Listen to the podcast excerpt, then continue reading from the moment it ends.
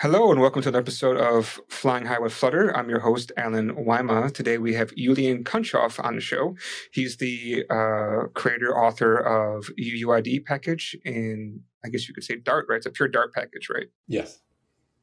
Yeah, so welcome to the show. How are you? I'm good. Thank you for having me. Uh, it's my first podcast ever, so should be fun. And you thought UUIDs were boring and nobody ever wants to hear about them, right? Yeah, when you when you mentioned UIDs, I'm like, of all the packages, why why UIDs? well, and uh, I think I started to explain a bit, right? I'm a big proponent of UUIDs. Um, I don't know, like I'm starting off like I, my career started off with kind of Rails. I think for more professional side, and uh, of course there they start with integer IDs for the database, and uh, that was all I knew. And I always thought in my mind, like, what if I run out? Like, there has to be like a limit. I think it's like billions or something, right? So it would take most applications some time, unless, of course, you're saving a ridiculous amount of stuff. Uh, but that always was in the back of my mind. And then um, the other thing that I, well, was also came to my mind was like, obviously, you can start to guess records because they go sequential. Right. And um, I got introduced to UIDs working at another company and I thought this is ridiculous. You know, it's so long, so ugly. And then uh, I asked, you know, why are we using this? They said, well, you know, for the exact reason about exhaustiveness. Uh, they didn't talk about the predictiveness, but I think that's definitely um, kind of a what do you call that? Mm, what is it? Like it's like a byproduct or something. It's it's it's another plus, I would say. So people cannot always predict, but oh, well, but actually that was possible with previous versions of UUID, right? There's like four, five, six versions, I think. Yeah, there's um um from the main spec, there's five of them, one through five. Um, one isn't really used nowadays. I think it was just the same as, uh, or UDV1 is the one, or it is used. Uh, I'm confusing two. Uh, one is used and it's time based. So there's a you just use current time to increment part part of it. Then you have a, a few little bits as counters and a little extra like information and then there's like a random bit or a mac there's like extra space for a random or extra information um related to like you can use mac addresses and such in order to like partition it based on like machines if you need to um but and then there two was like and five are the same except two uses md5 and um or no two use is the same as four but uses md5 four uses sha one I think it was off the top of my head. Um, three and five are the same um, in terms of they have namespaces, but three is like MD5. It uses uses the generated number from two, uh, and then namespaces it with like another like a namespace UID to get like a, another output. Four is completely random, also, but with SHA, uh, like instead of MD5, it uses SHA, and then um, five is the same as three, where it has a namespace, but uses the four for its random bit instead of. So that's their relation. And now there's a new RFC that's currently almost done, being almost out of draft stage, which adds six, seven, and eight, which are going to be kind of the future of UID. Um, six kind of replaces uh, one. Seven kind of does a better version of six because six is for compatibility reasons, and eight is a special one that can be vendor specific. It's just a completely like open. You only just have to follow the format and put an eight for the version, but all of the information could be whatever the person wants or the company or uh, whatever. So like eight will not be the same between implementations. I don't think ever. Maybe a few here and there. Well, the eight sounds complicated because I mean, basically, people can start to kind of use the same prefix, right? Well, eight is designed to be uh, something that you would use, like, say, internally within a company or on a personal project. It's not designed to be some kind of universal in between uh, kind of solution. That's what six and seven are for. But that defeats the purpose of UUID, right? I think the first one is universal now. Universal unique identifier. Well, I mean, so when I meant universal, I mean uh, universal between implementations. So, like, if you generate UID seven in Dart, it'll be the same UID7 in the C sharp library and the same UID7 um, in this other application, for example. For eight, uh, let's say Gmail has their own implementation of UID v8 that's not necessarily compatible or not generated the same way as, say, the Flutter implementation Like it's it's it's has this ambiguity to it while still maintaining a format that is compatible with each other. Like it'll still parse it as a UUDV8, but all of a sudden it won't have the same information per se in it. It's it's uh, kind of a weird one in the whole spec. It's very nebulous. You're blowing my mind over here. It's hard for me to keep track with the difference of them. I don't know how you can keep eight different versions in your mind. Because I've had to implement, or to be fair, two, two and three are no longer implemented nowadays. So you know, I only know them because I read the spec. One, four, and five are the only ones that people implement, and five is not very popular, like the name spacing concept. Um, so uh, six, so one and four are really the most important ones, and then six and seven are going to be important here in the future, and eight will take the place of five, I think, in the future also, because you can you you can use the the version eight as a pseudo replacement for five by just following the same process. It's, there's a lot to it. I mean, it's I've been I, have been maintaining the UID library for ten years, so it's it's been it's it's a lot of bugs and a lot of other stuff related to it. What, what kind of bugs could you be getting? Is it is it there's like a timing attack or something? Not really timing, but um, some of the bugs were mostly compatibility related stuff. Uh, one of the biggest problem is Google Authenticator.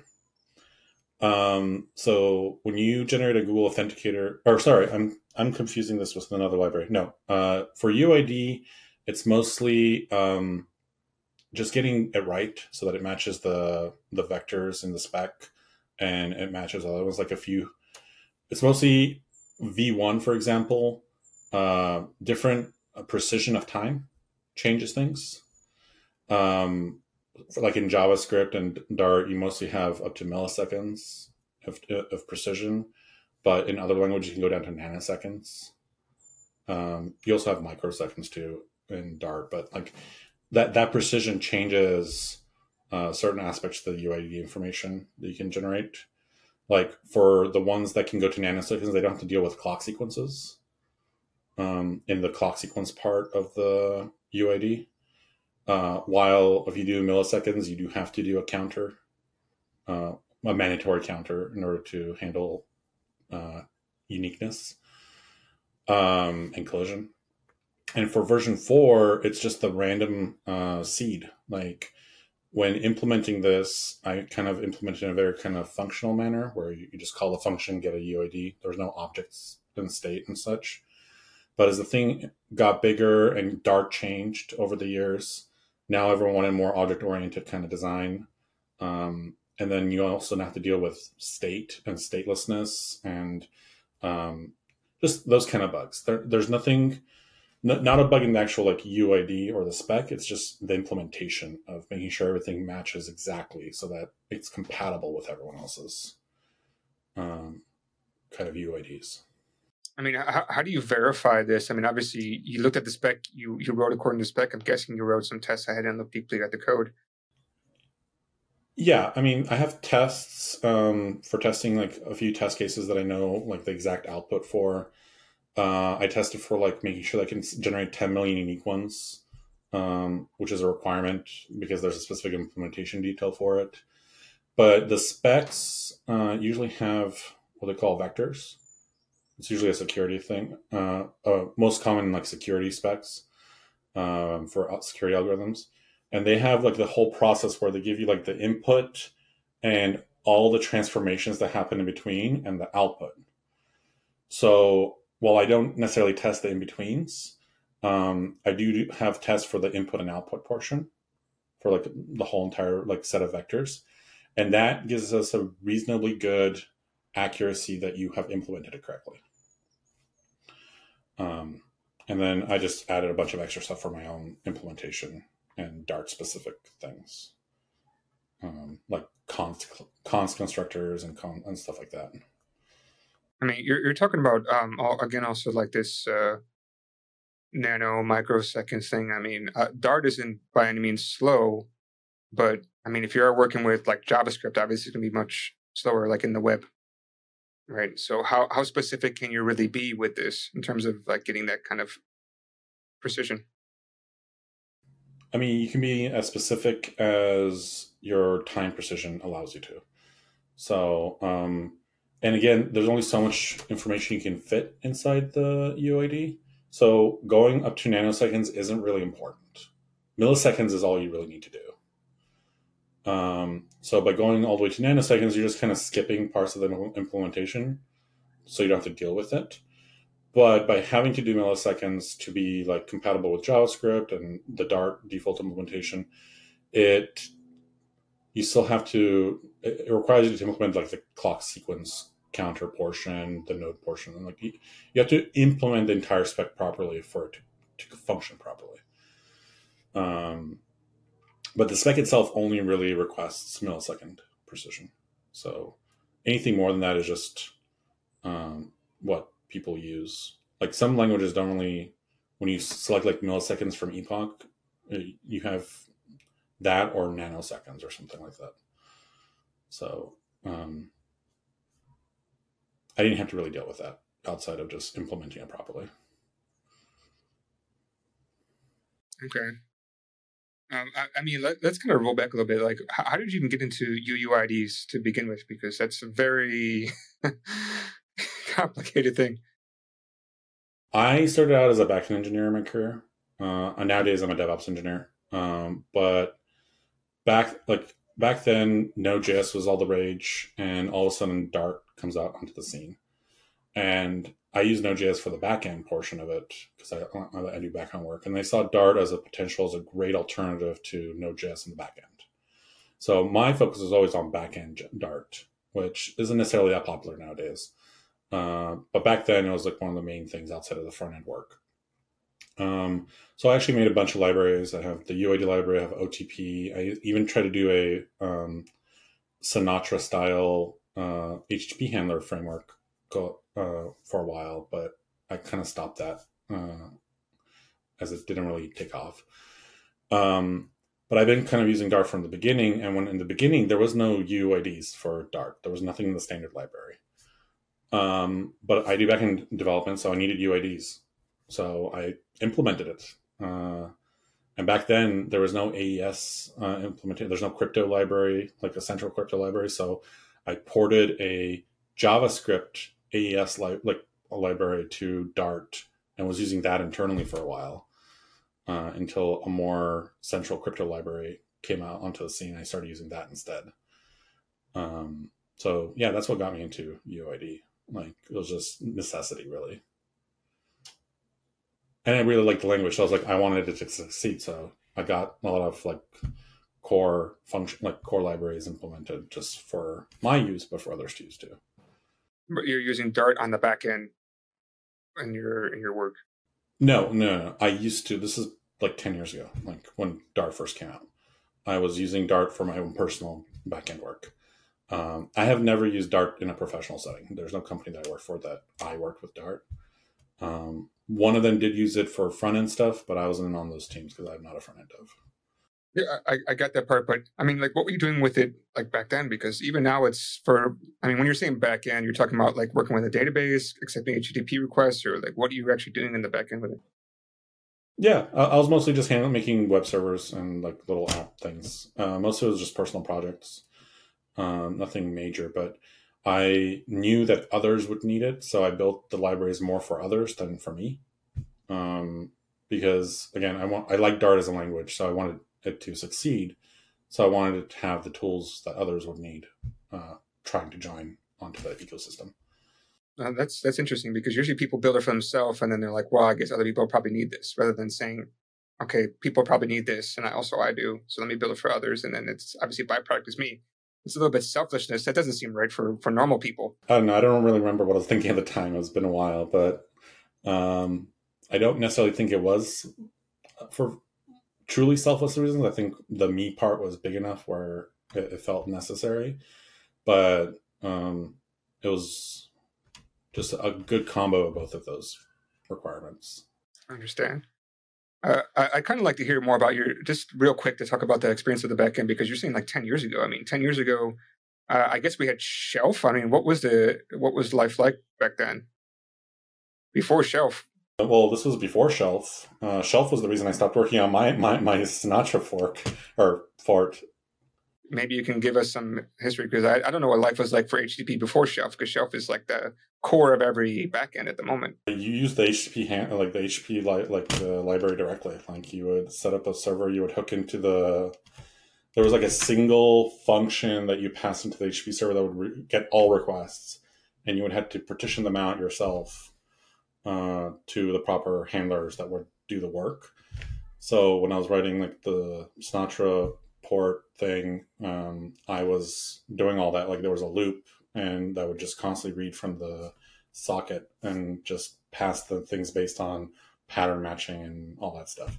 Like I was using the built-in HTTP library, so I wasn't like parsing raw HTTP requests or anything. Like there was some like help from the standard library, but that's it's a lot like using HP and Go, Go kind of like you get this raw HTTP information and you can make it as simple as possible for yourself. And uh, but then Shelf came along, so that made things easier. Well, well, what were you using uh, UUIDs for at this time that you were like, okay, I need to make this package? Well, I was thinking of using Dart as a general language, and I was really into like again, I'm a backend developer, so working with databases, I needed to put UIDs into a database for uh, like uh, IDs. Uh, I knew UIDs were good for like just unique identifiers for user information or item information. Uh, was also the reason I got into programming as a teenager was I wanted to be a video game developer. Uh, but then I was really into MMOs as a genre. So I knew if I ever wanted to make an MMO, I needed to store information in a database and have it uniquely identifiable. So I used UIDs in other like languages that were already built in. And when I got to Dart, I'm like, well, I need UIDs. Like, I need to be able to do this. So there we go. Okay. Yeah, that, that, that makes sense. I mean, um, Okay, I mean, uh, the other thing I have to ask is, I mean, it's it's a long time to working on this. On well, you're not working on only one package, right? Because we talked before the show that you have, that you're like, why, why this package? I mean, nowadays I only have three packages uh, that I really maintain because I don't use Dart that actively. Uh, just again, because the the backend side didn't really hit off as much, so and I don't really do a lot of front end work. So Flutter, what, why use it from uh, here and there for my own kind of like little attempts at a project. I never really use it for anything nowadays. Um, but I maintain the UID library, the OTP library for one-time passwords, um, and the base 32 library, which is used for, it was necessary for the OTP, for the one-time password library for like, uh, for making the little strings that people paste in as secrets. You need a base 32 for those. Um, so those are the three that I still maintain. I had a few attempts at a few other uh, packages where I wanted to make um, like DevOpsy tools in Dart, like uh, similar to Capistrano in Ruby or something, where you could manage servers with it. Um, but that didn't really hit off, and I kind of just used Ruby tools back then because I was working at working at a, a, company that was using Ruby for DevOps stuff, like Chef and so on. But um, for Dart, like those are the th- three main ones. I was again attempted at doing a um, HTTP middleware kind of framework, but um, it's a lot of work to do that. And I, just as I was like midway through it, Shelf came out. I'm like, okay, well, Shelf exists. There's really not a huge reason to build this. So I kind of just archived it and moved on. Well, that, that's interesting. I mean, you and me have a kind of a, I don't know, I used Ruby quite a bit before. Um, obviously, I'm familiar with with uh, Sinatra and Shelf. I mean, I'm, I'm kind of curious. Uh, you know, what do you think? For me, my, my the the Shelf stuff kind of reminds me of a lot of uh, like Rack in Ruby. Is it kind of similar to a certain extent? Yeah, I agree with that. Uh, that's a valid assessment. To be fair, I didn't really use Shelf much because um, at the time I wasn't using Dart professionally for anything, so I didn't have any projects that needed uh, a web framework at the time. Uh, and by the time I did need something like Shelf, Dart backend wasn't really going anywhere as much. So I just never built with Chef specifically. But I've read the spec, like the APIs and such, like the docs for it. Um, so I'm, yeah, I think Rack is a good comparison. to what I remember. Yeah, because to me it's kind of like a standard where you can plug it plug it into different HTTPs and th- things like that if it's shelf compatible. Yeah, it's a lot more flexible than what I was building. Like you can, it was designed to be something you can build on top of. Um, I think shelf was at least when I what I remember from it. It might have changed over the years since then, but like, um, I felt it was a good foundational like system like Rack, uh, where you could build things on top of to make things easier uh, to work with. Like, so um, that's kind of how I saw Shelf being more of a foundational library for other bigger, better things. Okay. Yeah, I was kind of curious if, if other people thought the same thing. This and it sounds like in my kind of assessment assessment was was uh was seems to be in line. Um I mean, so uh, kind of going back, like working for for UUID for over ten years. I mean, what kind of keeps you working on it? Because you're not really using a lot of Dart these days, right? I guess my own pride. Um, I just want to make sure that it keeps working for those that need it. I know that's used by a lot of other uh, like libraries and tools. I mean, I've had pull requests and bug reports from Google employees that use it internally for like Google stuff, like little apps and such. So, like, I know that it's used very heavily. And to be fair, I have, um, in certain regards, thought about trying to hand it off to someone else. Um, I don't want to do that lightly though, because having seen what happens in the Node.js world, I don't want someone just kind of co-opting it and using it for uh, malicious purposes, especially for such a library. So I've kind of thought about that, but at the moment, I, I still kind of enjoy fixing the bugs. Adding adding the new UIDs was a really fun thing to do because I kind of refactored the entire library from the ground up. Um, and yeah, I mean, just kind of more of uh, a pride thing. I just I think it was it's a something that I've worked on a long time and just want to make sure it works for others still. Like, and to be fair, it doesn't require a lot of maintenance. Yeah. Uh, most of the bug reports I get are um, actually I don't really get much bug reports. Either it's most of the bug reports are people just not understanding like the flags that I have for it, so they ask like, "Oh, it's not working in this situation." I'm like, "Just just do this real quick," and then I try to update the docs to be more clear. Um, or they require like or new features in Dart are added like uh, nullability or null safety, mm-hmm. sorry, and constant constructor const classes and stuff like that. So I'm like, okay, let's add those because they're being requested. And then someone added, wanted an object for the UIDs. So then I added objects like object functions for UID so that you get an object out of it. Um, stuff like that. Uh, so there's not a whole lot of work anymore nowadays on it. Was it really like, was it originally just like a string of all the characters before? Yeah, originally I just uh, returned, I had two functions. One returned, uh, would return the, the bytes into a buffer, like a list of some sort, a byte list or it would return it as a string that's like hexadecimal, you know, the standard UID uh, format. Uh, but then people wanted the object form, and then they wanted better null, like null safety was a big thing. So I managed to update that, and then over the years, the thing is vastly different from when I originally like built it. And to be fair, when I built it originally, I was using a Node.js library, an MIT licensed one, uh, to kind of just like use as a reference to build it. Um, it. You couldn't copy and paste, obviously, but there was enough kind of similarity that I could like port it pretty easily. But, and I think I even, um, in the original, like, I think for version one, two, and three of it, I, or one and two, I included the original author as part of the implement, like, as a credit or something of the Node.js library.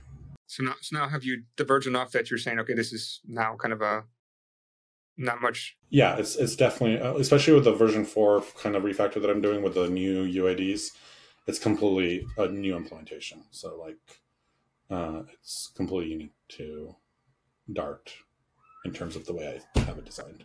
I guess the the kind of like the next question is like, what's what's next for the UUID package? I mean, did you already add all the new features of for Dart three?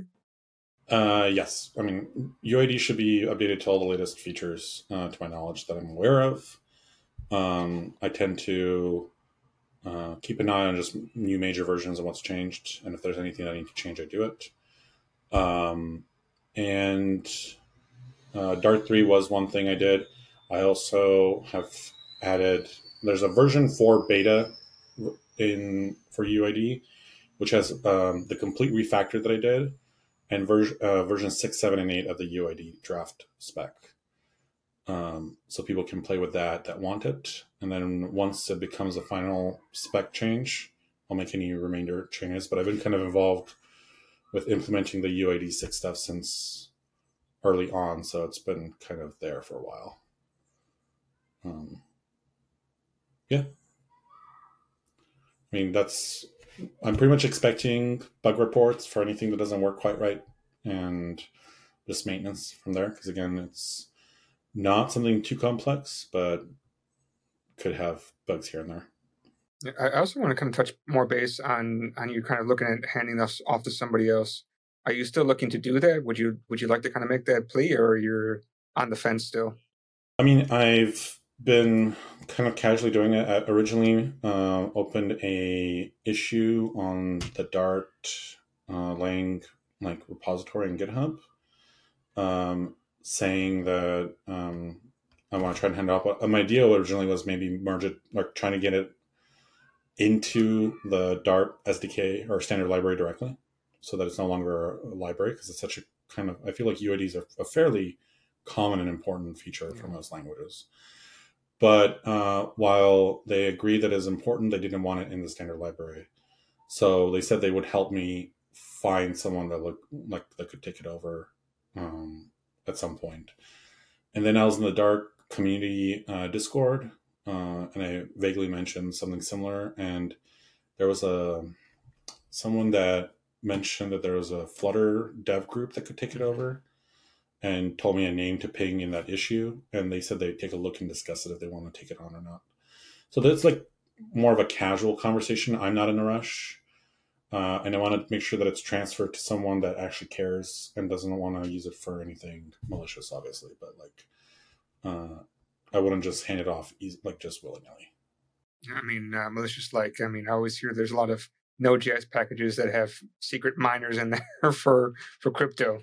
Exactly. That's exactly what I'm worried about because again, UID is used by a lot of tools and packages, and I just don't want that um, that to worry about that really or at least be more confident that I've passed it off to someone that, you know, will care about it. While I do want to pass it off at some point, because again, I'm not really as involved in Dart nowadays, uh, I rather I maintain it for the foreseeable future than do like pass it off incorrectly in a sense. I'm kind of curious about your criteria. Like, how do you know if this person would be the right person to to do that? Well, I would ideally not pass off to one person, but maybe ideally to like maybe some kind of collective or um, a group that would maintain it.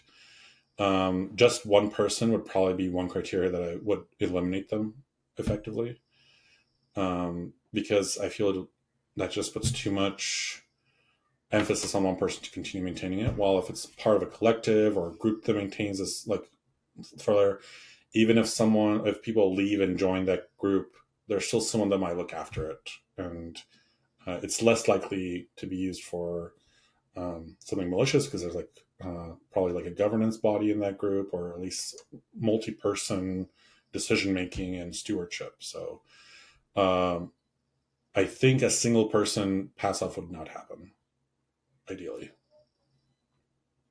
so that's one main criterion.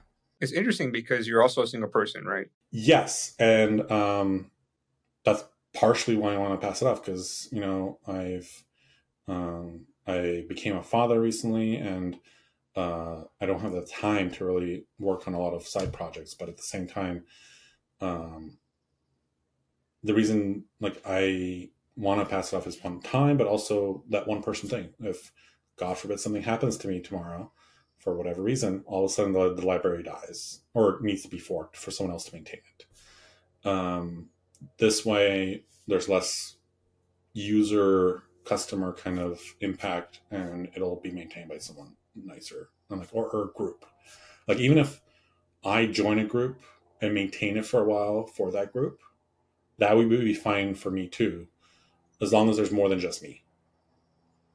Like if I'm just really busy or just can't get to it, and I can just ping someone in that group saying, "Look, you know, I can you can, you take care of this bug or whatever, um, or something like that." I don't know. Like it definitely needs to be controlled by more than one person. Is my philosophy. You got to increase the bus factor, basically, right? Exactly.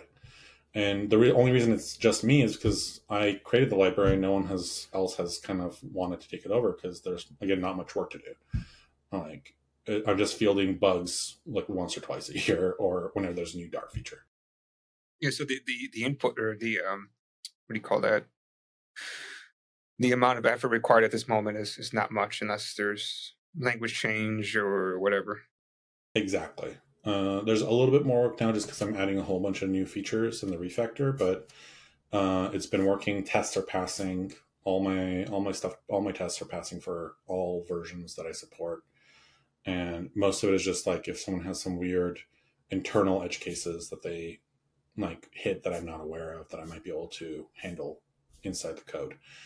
Uh, but most of the beta aspect of it is because the six, seven, and eight are no not final spec ver- versions, and I was kind of hoping, and it's going to happen sometime in the next month or so, I believe, that'll become final based on my understanding.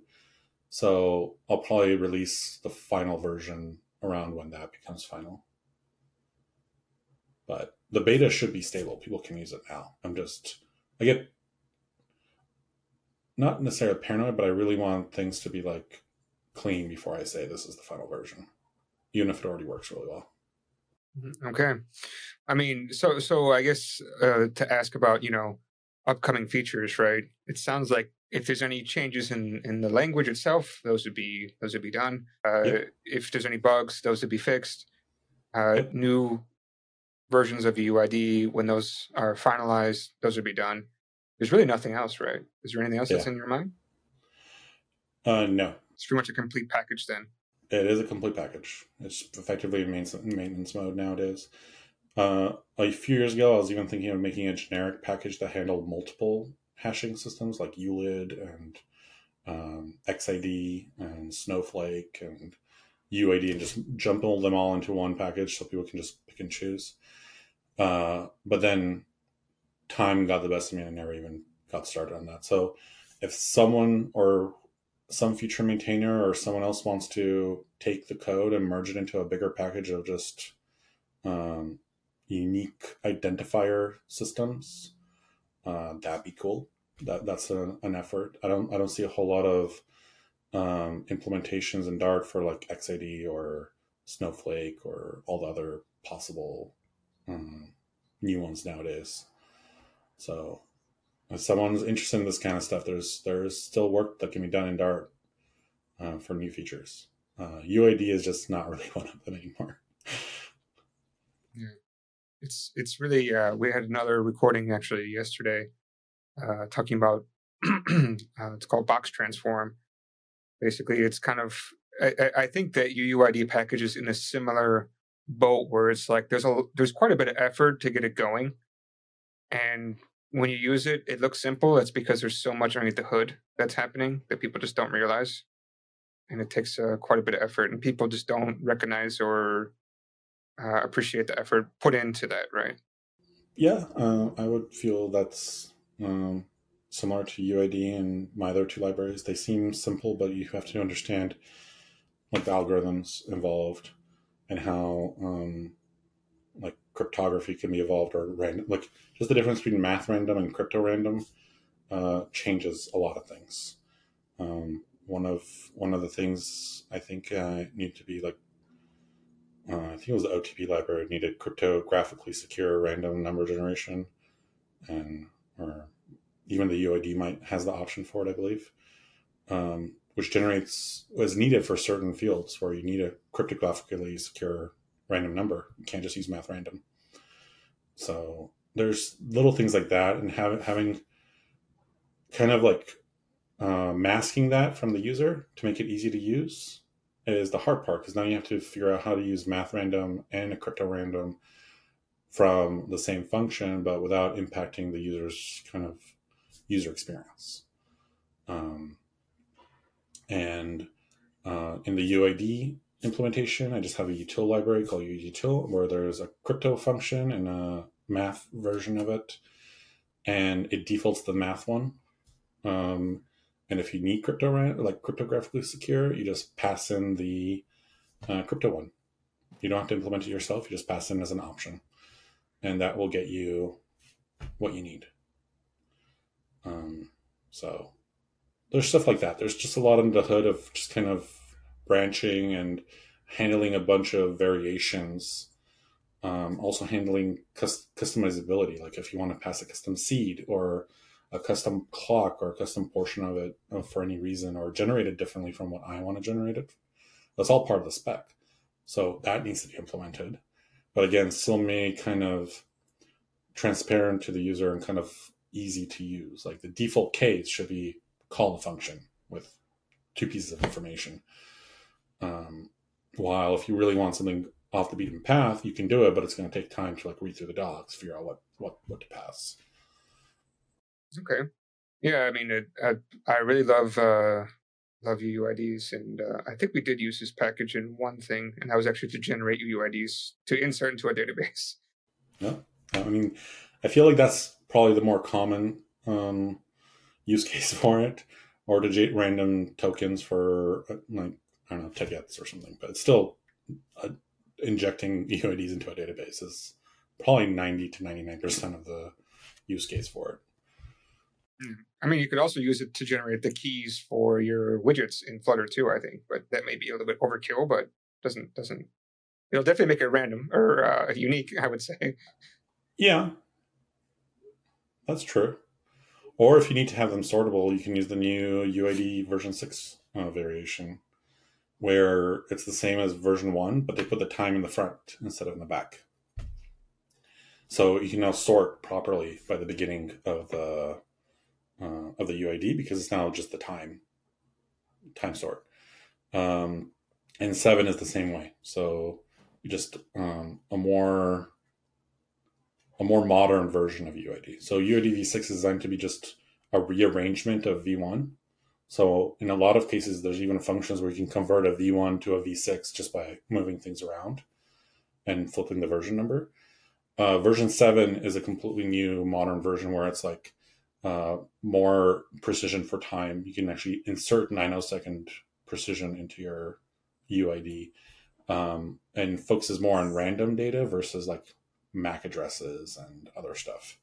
So it has stuff you can do stuff like that, but the main the default recommendation is to use as much random data as possible while still using time to sort and such for the MAC address part, something that always made me wonder is like nowadays, I mean, you have Ethernet, you have wi- Wi-Fi, you may even have multiple multiple uh, Ethernet ports. Like, how does it choose which MAC address to use? It just picks one, or it picks the first one. I mean, that's usually provided by the user as part of the function. Uh, you would set it as the node. That's why it's called node because it's like the server node. Um, you would usually insert MAC address information in that. Um, I forget off the top of my head the actual implementation of how it's used, but um, it's it was designed so that two computers next to each other on the same network will generate unique identifiers without knowing anything about each other. Um, so it, it has its use case even today, but with um, time and random numbers being as accurate as they are today, it's not as important. Um, and if you really, really, really need uh, that kind of thing, you can also use version 7 as a version 8 and then just insert whatever additional data you want into it or customize the implementation how you want. I think that's where version 8 is going to be used most of is to take an existing UID implementation and just kind of tweak it to something slightly different, either to add more information, more randomness, or a different time format. Like my version 8 has the time format in human readable form in the hex so that in the string so that you can actually see what the time of the UID is just by looking at the UID without having to parse the uh, the milliseconds from epoch portion of it. So, and that's just something I thought would, would be interesting. But it's again, version 8 is kind of a Wild West. Well, that's what always worries me is when you have this kind of Wild West style, then people will be doing whatever. Yeah, but that's the whole point of version 8, and you have to put the version 8 version number in it. So, like, you can always tell what version of UID is by looking at the, I think it's the first or the second segment of four digits. So you have the first segment, which is like eight, and you have a segment of four. In that segment, the first number is the version of the UID. So it'd be one, two, one through one through eight, and all version fours have a four there. All version sevens have a seven there. So you always know what version it is. So if you get a version eight, you know, okay, this is this is something completely could be anything. And I think version 8 is going to be used very infrequently. I think it was added purely for future proofing purposes and for vendor specific stuff. I think version 8 is going to be the least used one of the bunch that's added. Version 7, I think, is going to be the most used uh, for new stuff, and version 6 is kind of a compatibility to version 1 kind of thing. Yeah, yeah like you said, I, I guess it does make sense if you can have UIDs and then you can stick some more information in there that that does make some sense that that would be used more internally. Yeah and version 8 also includes the concept of uh, namespaces but also as the concept of hash spaces. So you can use different hashing algorithms and know which algorithm it's using by using a hash space. Um, which is like it looks like a uid but you just kind of like effectively combine the two to get a new uh, uid out of it. And then you know that if you you can use certain um, different hash like you can use a SHA 256 or 384 or SHA 3 if you want. There's a lot of hash spaces right now, or even Blake 2 if you really wanted to. But it allows you to um, really adjust a lot of knobs. Uh, what's V8? What what they use they use for V8 is. Okay. Well, I mean, I think we talked uh, and we got good kind of roundabout UUIDs, uh, and we, we there's basically somewhat of a call for assistance or or takeover for for the package, right? Yeah, I mean, again, it's not urgent. It's not like it's uh, I'm being overwhelmed with stuff, but I just don't want it to rot either. It's I think it's an important package, so I mean, I'm perfectly capable of maintaining it for the foreseeable future. Uh, even if it takes two years to find a proper new steward for it. That's how long it takes. Um, it's just I'm just kind of calling it out that that's going to happen at some point. Uh, but until then, I'm going to keep it updated and maintained until then. Now, you did mention you're a father, right? You're not considering to breed your the person to take it over, right? It's not part of this plan. No, uh, that may be a little. It's going to take a that that'll take too long for for that kind of thing. Um, like my youngest is, or the one that's here is only like a year and a half and we I'm having a second coming soon, but that's again that's ten plus years before they can even worry about coding. Well, you're building you're building your team right now, right? I, I am, but I mean UID needs a maintainer until. but hey, who you know, you would never imagine you'd still be working on this ten years later, right? So nobody knows. That is true. I, I did not expect to be maintaining UUID uh, so long into Dart's lifetime. Uh, I I generally thought it's like years ago it would just end up in the in the standard library by like someone at Google implementing it can finally retire it. But no, those those things are still external libraries, so um, is what it is. Yeah, I I, I can imagine uh, why that's probably not in there. There's always this kind of thing like, do we add it? If we do, then you know, if there's a problem with that, then we have to release a new version of Dart with the fix. There's a lot of this kind of stuff. Yeah, um, that that was part of the issue in the conversation. Uh, people can find the issue if they want on in the issue tracker. Uh, I think it's for the standard library. It's in there, I think. But um, it's probably the only ticket related to UIDs. Um, but yeah, there's like conversation between me and uh, Google Dev that's saying like, look, we talked about it, but it's not the right place. The standard library is not the right place for it, based on a lot of factors. So it, it makes sense too. But um, yeah. Okay. Uh, well, again, thank you for coming on and talking about your UUIDs and uh, also about your other packages. No problem. Those are also extremely useful. And I didn't even know, was it base 32? I didn't even think that was even a thing. I always remember base 64, never really base 32. Base 32 is a way to get some nicer, shorter, or nicer, more readable hashes. It's, it doesn't have symbols and stuff like that. And it, depending on which alphabet you use for it, uh, if you use like Crockford's, for example, it doesn't have I's and O's. And like there, there's stuff like that. Okay. Well, again, thanks for coming on, and maybe we'll have you back on again in the future. I'd be happy to be on. Thank you for having me.